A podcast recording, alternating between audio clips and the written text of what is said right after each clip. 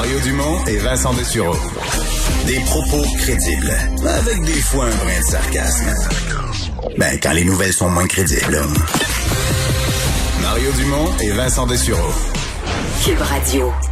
Alex, dans les nouvelles, euh, il y a André Boisclair euh, qui passait aujourd'hui par le palais de justice. Oui, qui a comparu pour sa nouvelle accusation d'agression sexuelle, mais c'est en même temps que son autre dossier revenait aussi à la cour. Là, on rappelle André Boisclair à 54 ans qui est sous le coup de deux accusations criminelles euh, qui pourraient, un, oui, lui coûter la liberté, mais aussi le forcer à être inscrit au registre des délinquants sexuels s'il est reconnu coupable.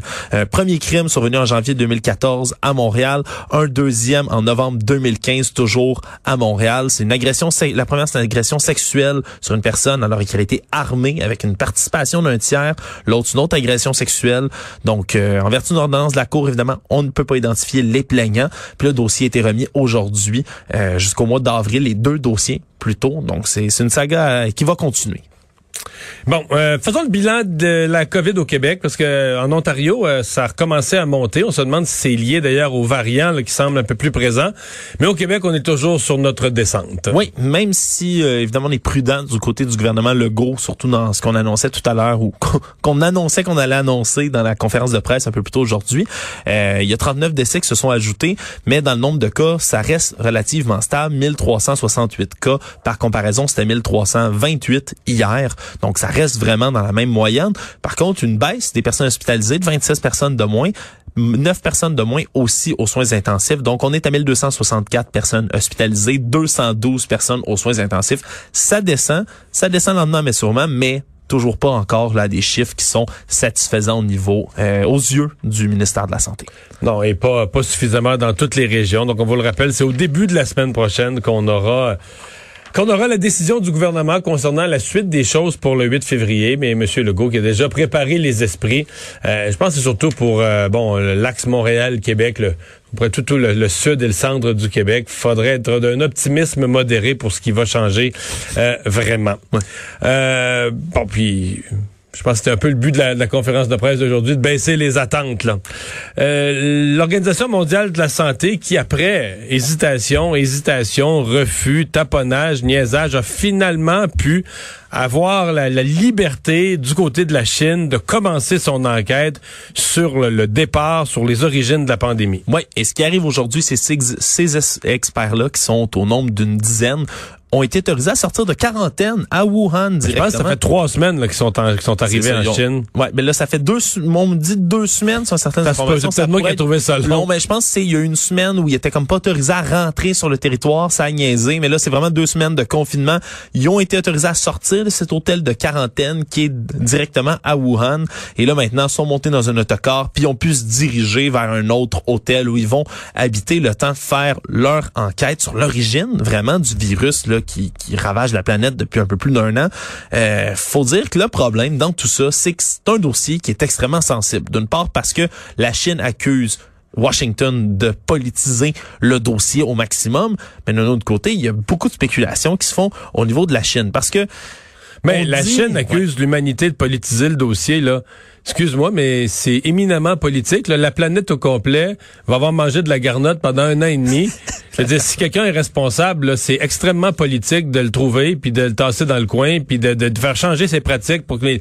si, la responsabilité revient au marché, euh, au marché humide où on vend de la, viande, si la responsabilité revient à un laboratoire où les gens allaient dîner avec leur sarreau puis ont sorti le virus, c'est peu importe. Il y a deux trois hypothèses, là, mais on veut le savoir, puis on veut plus que ça arrive. Oui, parce qu'il y en a diverses hypothèses qui sont dites. La première, évidemment, c'est celle qui avait été dit que c'est apparu dans un wet market, donc tu l'as dit, un marché humide à Wuhan ça serait passé d'une chauve-souris à une autre espèce animale. Un on pangolin. Parlait, on parlait du pangolin au début, on n'est plus certain. Plus le pangolin, OK. On n'est pas certain, mais ça se serait communiqué à l'homme par la suite. Le marché en question, là, il est fermé peu plus d'un, depuis un peu plus d'un an. Il y a des grosses palissades bleues qui l'entourent.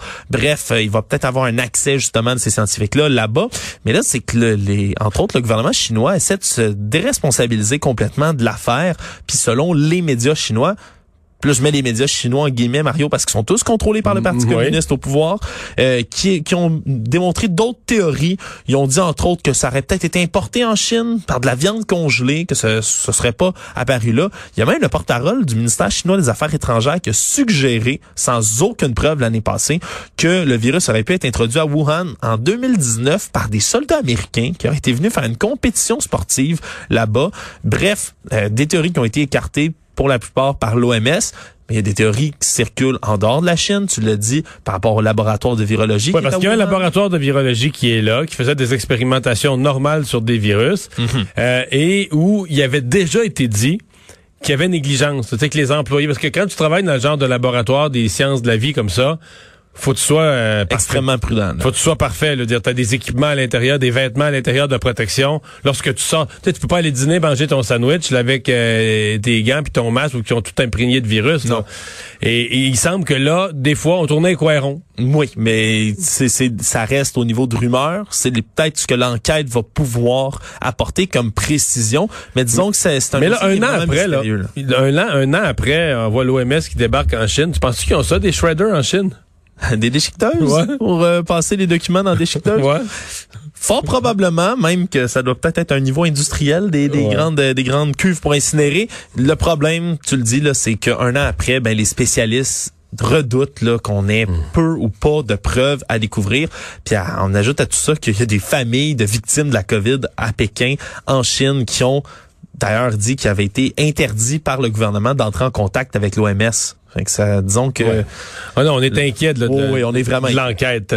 Euh, finalement, de la vie extraterrestre qui aurait été détectée dès 2017.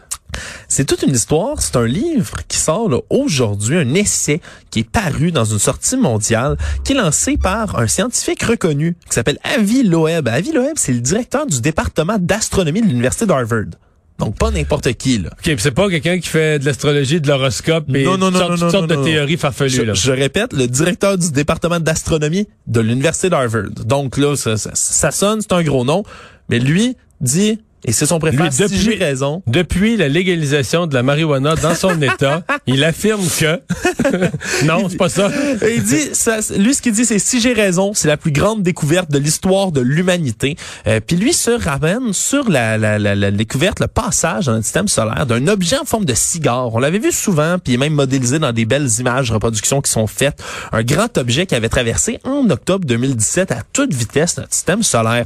Un objet qui avait été repéré par un télescope qui s'est par la suite fait appeler Oumuamua, qui veut dire messager en hawaïen. Donc, Oumuamua, c'est un objet qui mesurait 400 mètres de longueur, 40 mètres de largeur, donc comme une espèce de gros cigare, un peu quasiment comme 400 mètres, là, c'est, beaucoup. Là. Oui, oui, c'est très long. c'est un demi-kilomètre quasiment ouais, de long. ouais. 40 mètres de large, donc c'est beaucoup plus long que large. Puis cet objet-là avait traversé là d'une- d'une- à une vitesse fulgurante notre système solaire, si bien que ça ne pouvait pas provenir d'ailleurs que euh, d'une étoile distante. À vitesse où ça va, ça devait venir de loin.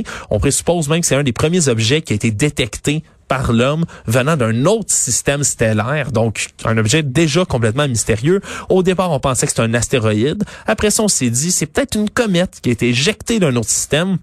Mais selon Avi Loeb, lui dit tout- toutes ces hypothèses-là l'ont vraiment laissé sur sa fin. Puis il essaie d'expliquer après ça. Il dit faut expliquer que ça accélère de manière excessive cet objet-là, que ça a laissé aucune traînée. Pas de gaz, pas de poussière, comme laissent habituellement des objets stellaires. Il dit en plus, ça a une forme vraiment insolite. là. C'est pas un astéroïde euh, formé avec des contacts, des collisions. Non, il dit comme un espèce de long cigare qui se promène. Puis pour lui, là, il dit, ça ne peut être qu'une sonde propulsée par une civilisation extraterrestre. Il dit, je pense que c'est le premier contact, le premier objet vraiment, la première preuve de vie intelligente. Puis comme il dit, je le répète, si j'ai raison, c'est la plus grande découverte de l'histoire de l'humanité. Puis il a été fortement critiqué pour ça, hein, lui et les autres qui ont écrit là-dessus. Euh, donc c'est ça, ça a paru aujourd'hui là, son, son grand essai en sortie mondiale. Donc peut-être. Mais là, ça veut dire que si ça a passé dans le système solaire, ça veut dire qu'ils nous ont trouvés. ouais, ça c'est. On est fait, là. Même peut-être, je sais pas, peut-être, peut-être pas, on sait jamais, mais moi c'est sûr que avoir l'objet, puis plus on en parle, plus on, c'est mystérieux là. Puis Dieu sait que le cosmos a des, des mystères en, so- en, en réserve pour nous, mais disons que ça, quand on a un éminent physicien qui commence à y penser, c'est un peu plus convaincant. Il y a deux nouvelles là-dedans. Il y a des extraterrestres, puis ils nous ont trouvés. Oh oh. Ça va mal. Merci, Alex. Merci.